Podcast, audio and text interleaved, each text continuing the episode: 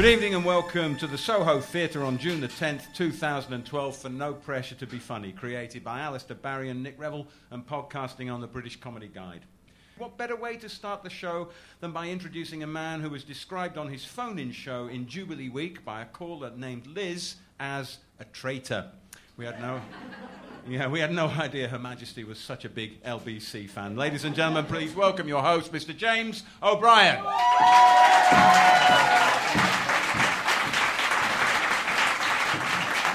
Welcome to No Pressure to Be Funny, coming to you directly this evening from the cabaret bar of the Soho Theatre, which is underground, right next to the Central Line, and therefore in imminent danger of flooding at any moment. As indeed it turns out is the rest of the country. Yes, ladies and gentlemen, welcome to Britain, the only country in the world that implements flood warnings when there's a hosepipe ban. The terrible weather through the Diamond Jubilee weekend led some to speculate that God might be a Republican. Evidently devised by a lottery winner on crystal meth, the celebrations revolved around the reenactment of a Canaletto painting on the Thames, whilst an elderly couple were forced to stand in torrential rain for several hours. My absolute favourite moment of the now legendary BBC coverage was when the commentator said, Kate and William there, walking and talking.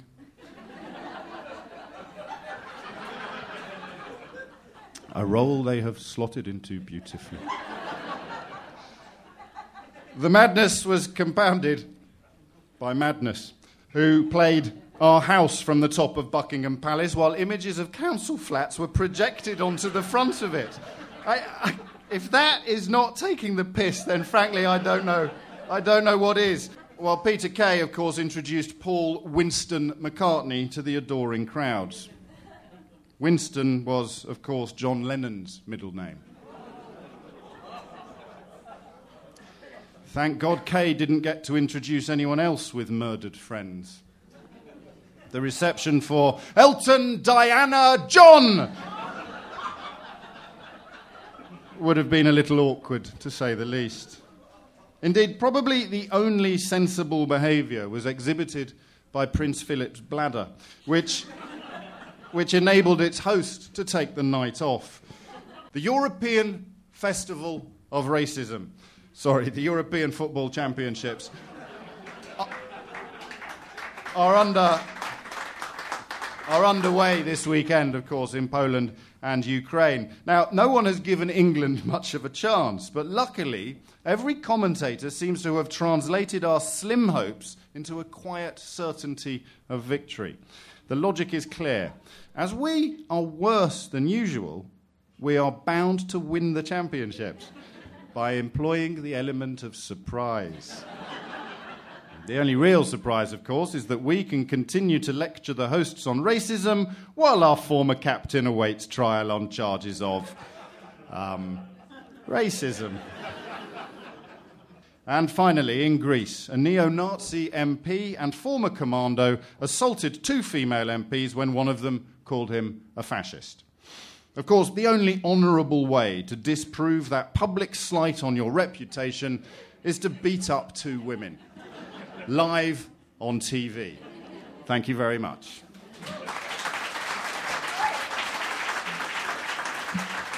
Thank you. Time now for our musical guest making a welcome return to No Pressure to Be Funny, Paul Thorne. Thank you very much. Hello. I, am not a fan of uh, the Taliban. Uh, got some fans in. I'm not a fan of the Taliban. Any Taliban in? They, no, they, they don't travel. Don't travel as much as they used to. Um, I, I, they, if you ban, well, what occurred to me is if you ban all forms of, you know, displays of emotion or whatever, there's no music, no dancing. I thought, well, how do you get your kids uh, to sleep at night? So I've written what I'm convinced is the only existing Taliban lullaby. Um, I wrote it for a friend of mine out there in Kandahar, does a bit of DJing. Um, Fatwa Boy Slim. Uh,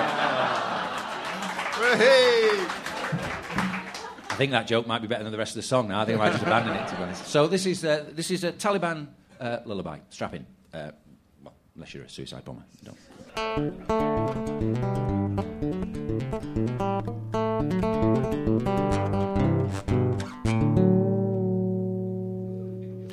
Once upon a time, in a land far away, lived three fundamentalist teddy bears. They all lived together in a theocratic state, being good and saying their prayers. Now, Daddy Bear and Baby Bear, they both had big facial hair and did what they want and could go out anywhere. Mummy Bear would moan they wouldn't let her out alone, never in a million years, not without a chaperone. It was her own fault for being born a girl bear.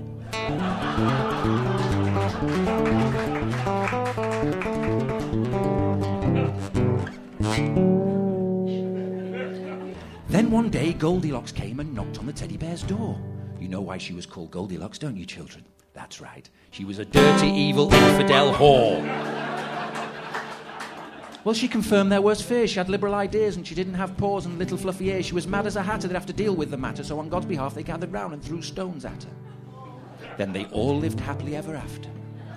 Except for Baby Bear, who got some ammunition and he went to London on a suicide mission. He walked into Hamley's toy store and blew himself up on the second floor. There was stuffing everywhere, there was a product recall. They couldn't get Baby Bear back together at all. His fluffy little midriff could never be replaced, so they sold Baby Bear as a pajama case. But Baby Bear's spirit went up to heaven to claim his prize from the Lord. He'd been told he'd get 72 virgins, all to himself as a reward. But the Lord did say, Oh, for me's sake, not another fool who's made that mistake. I'm afraid to say you've been led astray. We haven't had 72 virgins here since George Best came to stay.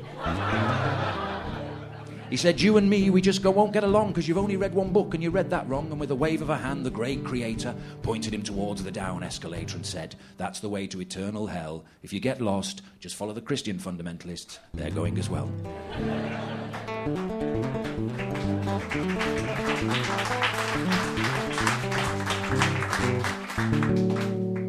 see, freedom of speech is a beautiful thing, and that's what's fundamental.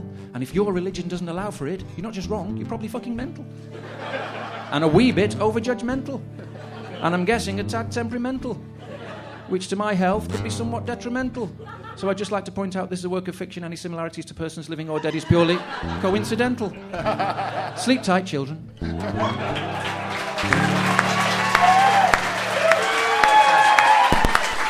Ladies and gentlemen, Paul Thorne. Let's get your fellow panelists onto the stage soonest. Our first guest is a comedian and actor who has appeared on Michael McIntyre's Comedy Roadshow and the Royal Variety Performance, so is clearly nowhere near as big a traitor as me. Uh, please welcome to the stage Hal Cruttenden.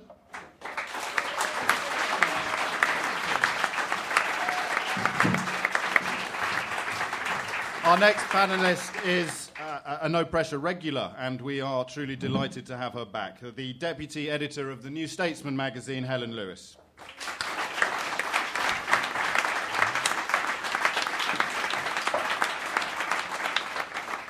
Our final guest this evening is a late but very welcome addition to the panel. Frankly, anyone who has been sentenced to 59 years in jail by the Burmese junta has a rather better excuse for being late than most of us do. It is, therefore, our, our genuine and great pleasure to welcome the comedian, activist, and, I am delighted to say, ex political prisoner, ladies and gentlemen, Zarganar.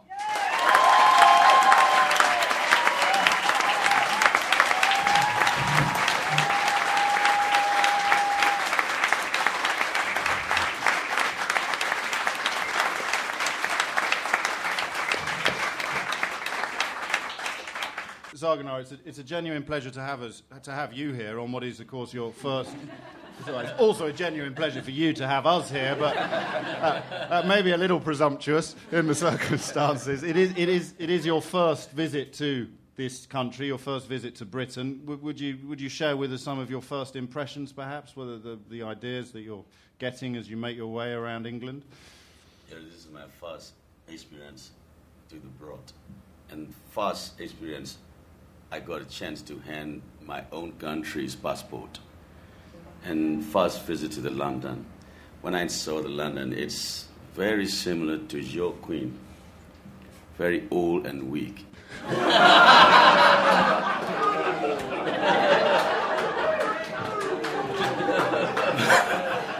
have, have you learned nothing from 59 years? Somebody call the authorities. But I like to say to the thanks to your government because they captured our king and queen since 1885. It was 1885. I was going to ask Yeah. you that later. At that time, sir, I've, in our country, there's no monarchy. So very thank you for your government to capture king and queen. You're, well, you're, you're very welcome. That's the least we could do in the circumstances. Um, on a obviously more, more serious note, explain, if you would, what brought you to court? What were you arrested for? What were your, what were your crimes, alleged crimes? Uh, I was arrested four times, and almost, I think, uh, I spent almost 11 years in the prison. And actually, they arrested me uh, according to the using of the internet. The- The the- internet using is uh, illegal in our country, and also uh, they don't like to use the internet in our country, and because according to, because of the using of the internet, we can get contacts with the some Burmese exiled people from the London and the United States, so they don't like the government didn't like, and arrested me. At that time, the very strange things was happening in my apartment. Uh, they, they searched my rooms. Where is the computer? They asked me. So I showed them, this is my computer. So they took in my computer, just only the monitor. This is, this is, this is, the, this is the Burmese equivalent of special branch. And, and, and it's, it's, the, it's the mere use of the internet that constitutes an offence. Does it matter what you were sending as an email, or is it simply the fact that you were, if you will, on the internet that constituted the crime? Yes, but you, you use the email. It's a very strange thing. Another thing. So when I sent to the when I was sent to the trial, the chief judges asked me, "Hey Zarganar, do you have email address?" So I replied to him, "Yes, my email address is tuya61 at gmail.com." So the, the, the judge, very angry, and hey, I asked you, give me email. Why are you giving me Gmail?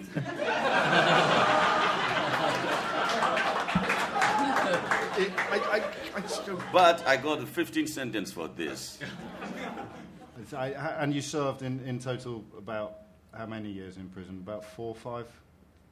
Actually, the last time, Yes. the last time, uh, nearly four years in prison. Did you? I, I, I sense this is a, a question that most people will be able to guess the answer to, but did you keep your sense of humour? Were you cracking jokes even while you were in handcuffs, in, incarcerated, locked up? Yes, because they always handcuffed in front of the uh, in front of the judge, and also when I was in the, the prison, uh, they they always make me some bad treatment. But every time I can survive and I, I can come out from their tortures because according to my sh- sense of humor, I can say like this. So uh, at that time, uh, one, one of my experience when they interrogated me in the camp, uh, they, they, they put it on the mask on my head. So I cannot see anything. At the time, they handcuffed me just like this, and they kicked my body and they punched my body behind my body. And then they, they, they told me, you don't need to see backward. Oh, how can I see backward? Because there are the mask. I cannot see anything. But they told me, you don't look backward. You don't look backward. Just like that. But at the time, I'm laughing. I was laughing. Oh, so they are very angry. Why are you laughing? I'm, I'm kicking, punching, but I'm laughing because they always tell me, you don't look backward. It's a very, very strange thing. It is. The, uh, I, I'm just still reeling from the notion of being sent to jail for actually using the internet. I feel guilty enough as it is for only using mine for pornography and poker. And cat videos. Thank you, Helen. Um, as, as regular visitors or previous visitors to No Pressure to Be Funny will know, the, the, the panel section of the program usually begins with a section that we call the Devil's Advocate. Now, this is where one of us will take a somewhat contrary position on a, on a topical or, or relevant story of the moment. So, with the motion that the devil's advocate believes that Burmese prisons aren't all that bad, would you please welcome a slightly nervous Alistair Barrie to the stage? Good evening, ladies and gentlemen. yeah, um, this seemed like such a funny idea in the script meeting. Anyway, I think the first thing to acknowledge is that while I know absolutely nothing about Burmese prisons, as an Englishman, that is no barrier whatsoever to speaking about them with complete authority.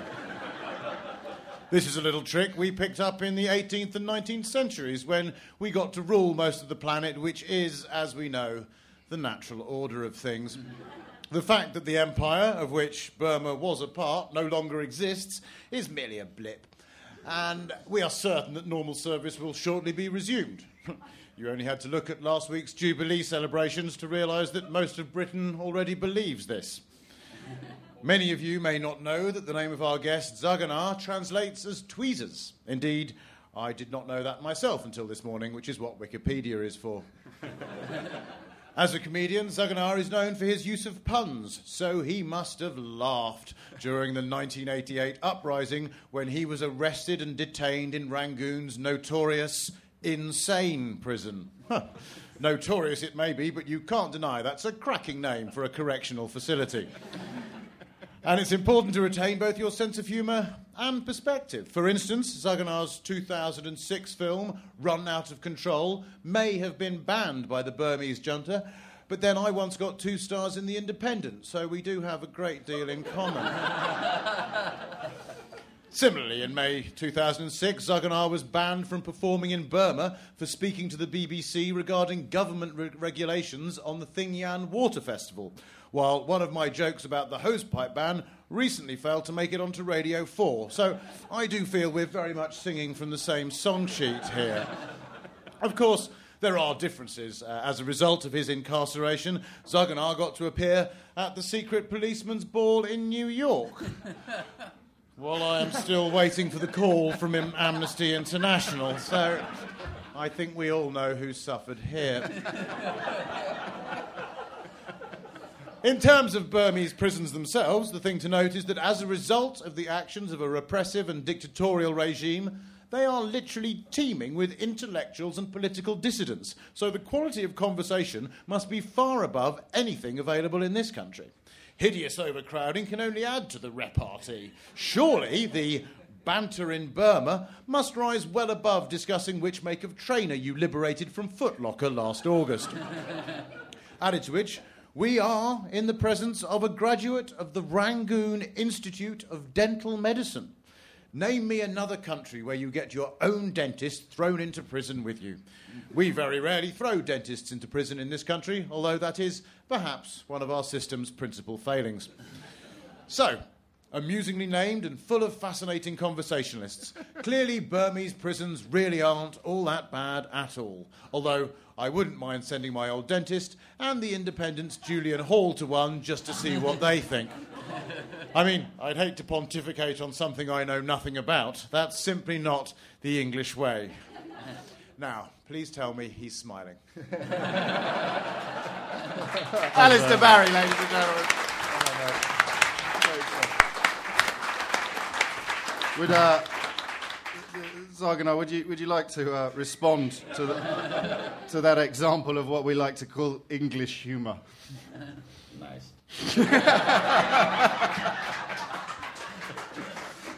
We, uh, uh, Hal Cruttenden, I, I, I, shall, I shall come to you first. Uh, do, do you find that your, your comedy ever leads you into trouble with the authorities? Yeah, I'm incredibly hard hitting and dangerous. And um, I don't think you needed to tell us that. no, I, anyway, no, it's, uh, it's clear. no, no, no, no. I mean, that's the thing. I, I, who does? Whoever really? We, we, I mean, this thing. We've got so many reviewers who say these comedians are dangerous, hard hitting. Yeah, they're on the line, and they're just, you know.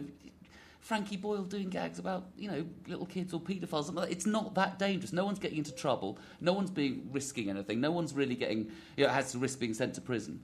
And so, but it always, I always question myself when, when uh, you know, I meet people. Well, I don't meet people like Zarganar a lot, but um, but you meet someone who, as a, as a comic, actually has taken that risk. Because as comics, we never have to think about that. And what would we do if we lived in a society like that? Would we, you know, still do the jokes we want to do, or would we hang back, see if some people get sent to prison, and maybe get a BBC series? Um, but Wait, you mean? you I think I'm only about. Ten, I am literally ten or fifteen major comics go to prison, and I'm BBC One. Um, but no, I've only, the only trouble I've been in with is with with. All, and I've been held against the wall by a soldier in Wales once, but not on the orders of the government, just because he was pissed. Um, That's speed dating. Right? yeah, exactly. But yeah, I'm, Z- Zarganar, when you when you started, were you setting out to be funny, or to change the world you lived in, to change Burma? What was your aim? Actually, I very much like the freedom of expression. Listen, in our country, under the military regime, uh, I like to explain to you. Uh, last three days ago, I've got to visit to the one of the cinema hall. I watched a movie, The Dictator. That dictator, I didn't afraid of that dictator in the theater because I was living under the dictatorship for the 42 years. So I love and I like to get freedom of expression. So I fight against the dictator with my jokes. Uh, so according to that jokes, the, the, the dictator very angry about me, so sent to the prison, just like that. Would you have done? Would you have been a comedian if you had been born in a country without such an oppressive government? Yes, actually, the, the, the government didn't like to criticize. And so I, at that time, I, I wanted to criticize the government with my jokes. For example, I like to tell you one of my jokes, and uh, uh, the, the government's very angry about that jokes. So mm, at that time, our country was under the 26 years military regime. So at that, uh, I, I, I told to the audience and I told to the people, and uh, there are the three men. One is Englishman, another one is a uh, American man, and one is the Burma. And the, the American man said, "I have the no legs. I can climb to the Mount Everest." Oh, Englishman said, "I have the no hands, but I can swim across the Atlantic Ocean." At the time, Burmese people said, I have the no head. I can control the country 26 years.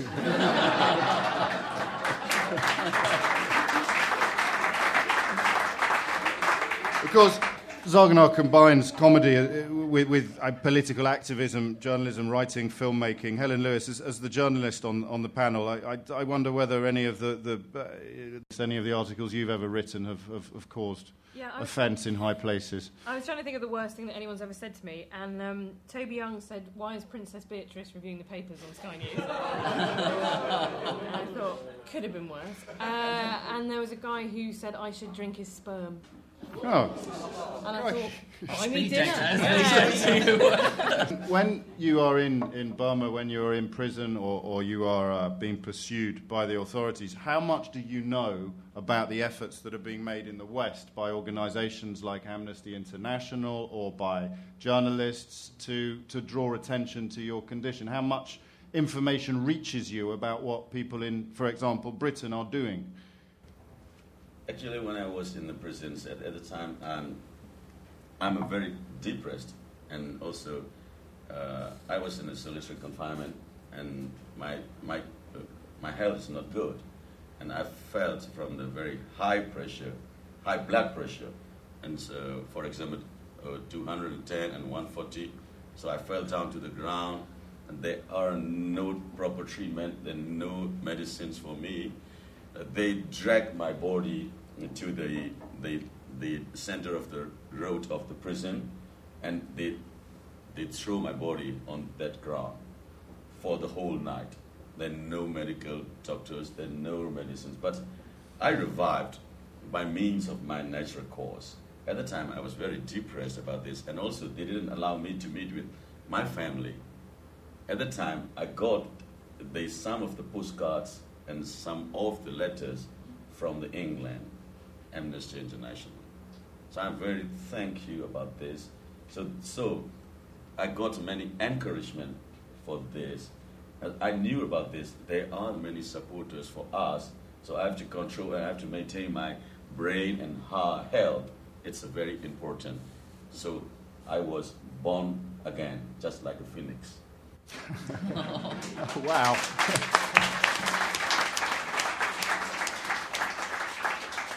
Paul, listening to, to contributions this evening, there's a little bit of me that wonders why we get worked up about anything. I mean, I, I know there are some pretty heinous ideological undertakings afoot from this government at the moment, but they're not locking people up for using the internet.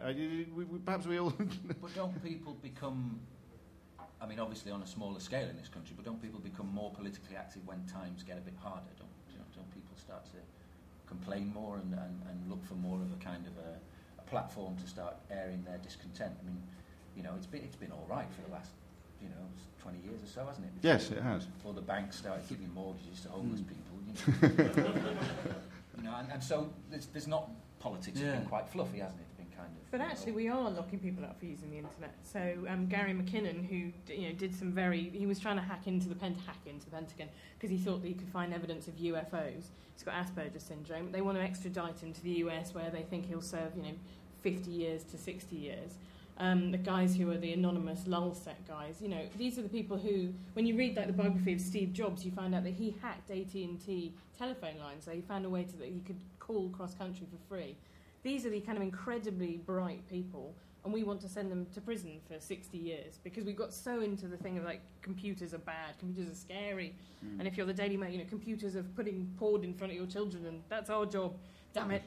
and, yes. and, here's a picture of just how awful it is on our world popular number one website. What is she doing? Yeah, exactly. Uh, Zarganar, have you, have you seen many British politicians so far on your visit? I know you've been watching a lot of football. But have you, have you seen much of our parliament?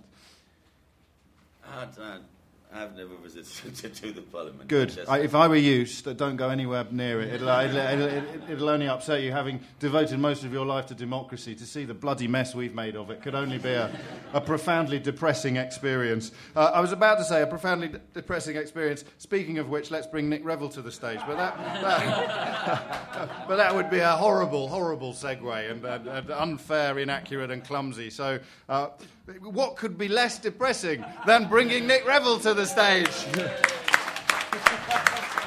My name's Nick Revell, and I'm anti Semitic. Um, not in the traditional sense of the word, but in the modern Zionist sense of being occasionally critical of Israeli foreign policy. It's, it's also been applied in that sense to the chief rabbi of Great Britain, so I am in good company.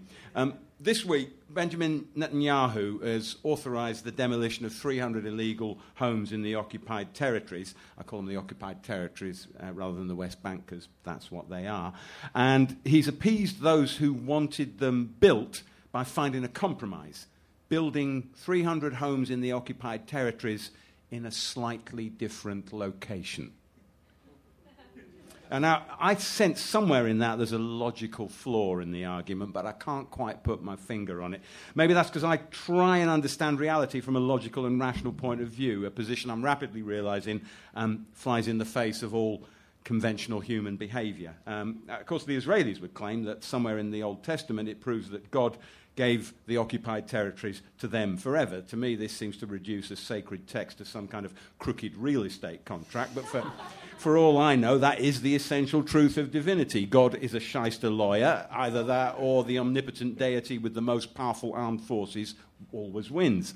But I can't help wondering that the Middle East would be a far more peaceful place if they'd had decent mental health care facilities there in the last 2,000 years or so.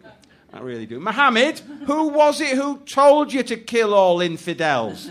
God? Right, okay, love, just roll up your sleeve. You'll feel a little jab, then you'll be calmed down.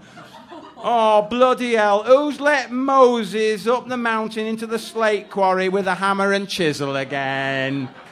Moses, come down off that mountain and take your pills.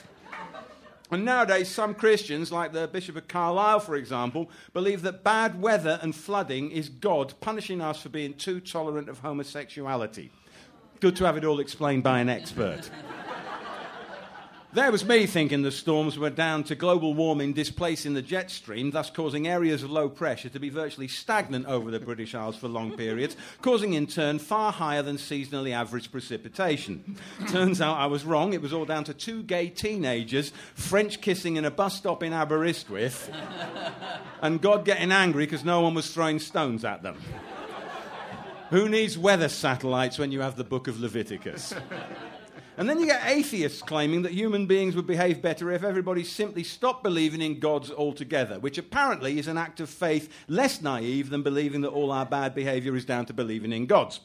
Um, everybody wants to be good, and everyone wants to think that's a good idea to, to be good. But defining good is a pretty grey area once you get past, don't shit yourself on public transport and start throwing it around.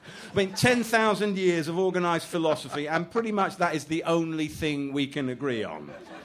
Anyway, it, it, just all shows, my point is that it all shows how out of touch I am with reality, which, which brings me to my main point the, the, the monarchy. Uh, I, I'm not a. I, I'm not a monarchist myself. I have nothing against individual members of the royal family personally, well, well not all of them. Uh, I, but I just don't get why we would want them. I just don't see the point unless having the same ruling family for a thousand years and calling ourselves a democracy is what gives the British our famous sense of irony. But the fact of the matter is, 80% of the British population likes the royals, so maybe it's time Republican lefties like me should just shut up and accept that most people simply don't want a society based on fairness, equality, or rational principles. But despite everything, I still believe it, and I'll still continue to argue for it, and I'm late for my medication. Nick Revell, ladies and gentlemen.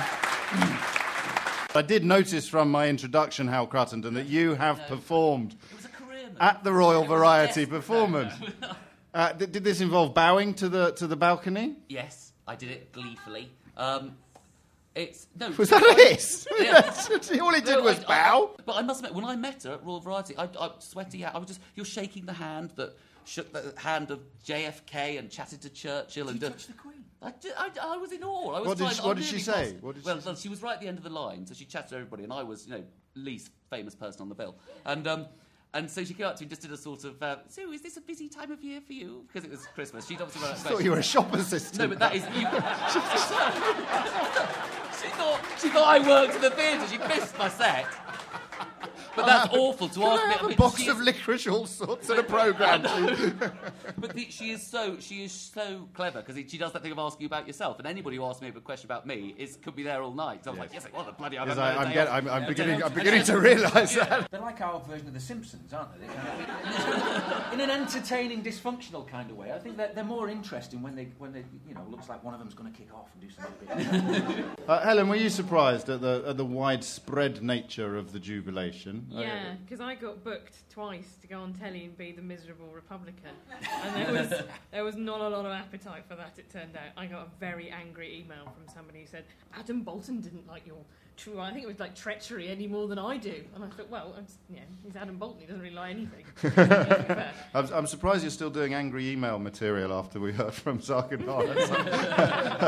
Zarganar, when when you see us celebrating our monarchy, celebrating our queen, it must seem strange to you. Actually, uh, uh, this is my first time I tried to watch the, the queen on the board, but I didn't get a chance to watch. So there are many people, and this is very surprising to me. So uh, actually, I'm, I'm not a mon- I, I don't like the mon- monarchy. Don't be shy. Nor, nor, nor, do we really, but we're tying ourselves in knots trying to work out why nobody else is of a similar sort of. And I kind of like them on the Jubilee as well. But in, in Burma, you see Britain as a great democracy, presumably, our parliamentary democracy. And yet, last weekend, the whole country stopped to, as if it were a military junta, just to sort of salute, metaphorically speaking, a, a, an old lady who's been on the throne for 60 years. I think the, the, the soldiers salute to their military chief, but no people in Burma they salute to the military chief. Yeah. So that makes us really mad, doesn't it? It's like North Koreans, but without the soldiers just out of camera shot pointing go, We're all waving our little bloody flags for, for yay, hooray! At least in North Korea, they're going shit, yeah! Fantastic. It's a strange, a strange development, and yet I suppose we don't see, for us, the monarchy is somehow, as, as Paul said, it's almost like a pantomime, like a theatre show. It's not like politics for us. Yes, I think uh, this is not politics. so when I visited to the United States, I, I searched for the uh, Mr. Sylvester Stallone because when I got that uh, Rocky 4 DVD, they sent me to prison for the three years. It, it is a really bad film. Yes. so I like to I like to fight against uh, Rocky Balboa. Do you know, I did one, I one, love- the- if you remember the ending, I've seen a lot of changing going on. Anyway, um, sorry. he, the Politburo stands up and applauds Rocky. It's it's mo- okay. Does he sound like? I, think I defend Does he it. sound like Rambo. Tony Blair when he Oh, sorry. it? But I, I, yeah, it's not my best impression. No, no, so, so it, was, Ra- it was Rambo for because it's set on the Oh. Burmese border, isn't it? Yes. Oh, it's not Rocky. Oh, shit. Oh, I I just gave away my deep knowledge of Rambo 4. So so i- i- i- if you have a chance to visit to our country, you shouldn't take Rambo 4. really? Yes. Probably. Oh, crikey. What, what- else will I pack instead? Such a gaping hole in my luggage. Rambo 4 always is. When I, when I met, it's funny that you mentioned travelling to Southeast Asia because I, I, I have an insight into some of the horrors that, that, that you probably endured. When we came back from Bangkok in April, there was no film at all on the flight. And not even on the big screens, let alone the little ones I was expecting to see in the, in the back of the chair in front. And the other big celebration that we're having in this country during your visit is, is well, I say celebration, we will be all watching the football. Uh, English football reaches Burma in a way that perhaps other. Uh, in, in our country, the, every people they they very much loved the all of the footballers from the Premier League. oh, God. Uh, in, in our country, they, your, foot, your in English teams is very famous in our country. So uh, when I was sent to the prisons, in Myitkyina prison, it's very far away from my hometown. Right. At that, guy, at, at that time, I'd smuggled. I, I, I like to get it, handphone, the cell phone. A mo- mobile phone, yeah. Yes, mobile phone, and, and I got it, and I called outside, and I like to gamble the Premier League football. Do, do, do you have a favourite team or. or My favorite team is Arsenal, I, uh, you, but You're picking on a man who has been in prison. Bloody Chelsea fans, you can't take them anywhere, can you? I. I, I, love the footballers from Chelsea. Oh, But I, I, I love the footballers. I hate the owner. Zarganar, what foreign countries supported the regime in Burma? Who were the, the allies of the generals and the, and the dictator? Uh, a Burmese dictator and the military regime has a very good contact with the Russia and Right. China. The Russians are totally supported to our military regime. So in our country, our Burmese people want to be the James Bond. To go and kill Russians. Yes, they don't want to go to the trash. Yes. Is it, is it the killing Russians or is it a pen that turns into a fire extinguisher that attracts them, that attracts the most? And, and what, what have you seen of? I, I asked you about Parliament. Do, do, does news of British politicians reach Burma? Because I, I think you were in jail for your own election in 2010. Yeah. Uh, We, we, we had an election here that year as well. I, I wonder if the excitement reached you in your Burmese jail cell. I, I missed the two elections. In 1990, uh, uh, the election was held. At the time, I was in the prison. And to 2010 election, at the time, I was in the prison. But uh, I got uh, some messages and I read some journals and magazines about the election. You know, in your country also, the election was done. And I think uh, when when I when I read about the your new prime minister name is David Cameron. Yes. I think uh, he will be the James Cameron's son. I just think. Yes. I just think. Yes. And, and then another one is the deputy prime minister, uh, very very strange for me, and his name is Nick Clegg. I think Nick Clegg, Clegg. Nick Clegg, yes. According to our Burmese traditional words, Niklet means, Nick means sinking. and then our Burmese word, Klek means unmature. So I think he must be an unmature man who is sinking. Yes. So it's a very strange thing. I, it's, it's- it's- I, I- as, as your presenter this evening, I'm slightly unnerved by the fact that the most biting political satire of the night uh, it demands an understanding of Burmese and has been delivered by the only person on the panel for whom English is a second or possibly, possibly third language. I, I, I- I should look at some of the other uh, contributions from the audience, which perhaps Zarganar hasn't had the misfortune of, of, of, of knowing about. This just says Melanie Phillips, why? Um, Helen Lewis, you, you, you I, I, uh, Oh, no. yes, No, I can yes. feel it. Well, no, but yes, because you, you, you, you did used to ply your trade at the Daily Mail, something that you like to keep desperately secret, but which I, as the We've all got a little dark secret. I've got Royal Variety, you've got the mail. Yes. Balls. Oh. My brother's a Bond villain. and Zarganar's favourite film is Rambo 4. But there is a valid question there. Why? Not, not in an existential sense, but what role does Melanie Phillips fulfil in the, in the, in the British media? Well, there's a funny thing that uh, happens at the Mail is that, that they discovered when I think when they did audience research that almost no one reads the leader column, and that co- very boring. Often, you know, why left-wing agitators want to kill Cliff Richard with the Swan. Um, it's on page 14. Um, but people like to read a paper that's got that in it. So I think that's the role that they fulfil. Is they're the columnists that people look, sort of read the headline and go, "Yes, that is solidly right wing," but don't actually then never need to actually read it, and that's what she's for. I, I I love the way that previously you've had to smuggle your thoughts into your art. So, filmmakers, for example, uh, uh, while Aung San Suu Kyi remained under house arrest, filmmakers tried to put secret messages in their films. Yeah. So uh, how can I say this is a very secretly we have tried to make that, that flame and, and, and at that time uh, I, I was banned and the uh, government didn't allow me to make the some jokes or the some flame or on stage performance. So we many times we smuggled the, the flames and in it. But in our country the censorship is very tight. Right. And censorship law is so tight. For example, at that time, Aung San Suu Kyi was arrested, and, and she was in the in a house arrest. So uh, I, I, I make I, I, I created the one movie. In that movie, the some of the uh, the, the the robberies or the, the the bad guys they grabbed the, the the young girl and they kidnapped that young girl. At that time, one of the good guys reached there and hey, please release that lady. So we use that word. Please release that lady.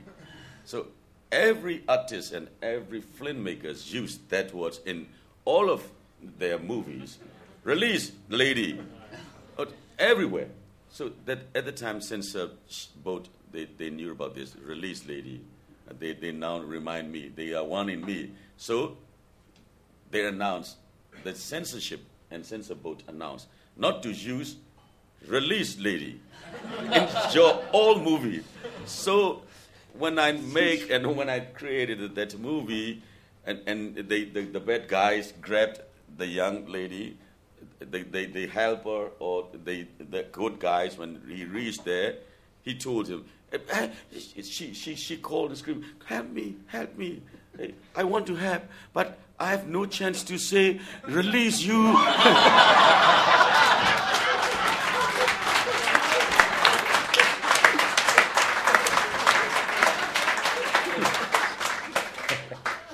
just so I, I'm sorry. I, I, got distracted during your story because the influence of Sylvester Stallone on your filmmaking is it's very moving to me. Zarganar. La- ladies and gentlemen, that, that is it for pretty much it for this evening. Would you please join me in, in thanking our panel this evening, Hal Cruttenden, Helen Lewis, Paul Thorne, and of course our extremely special guest who's, who's lived up to the very loftiest of hopes and expectations, Zarganar. Thank you very much.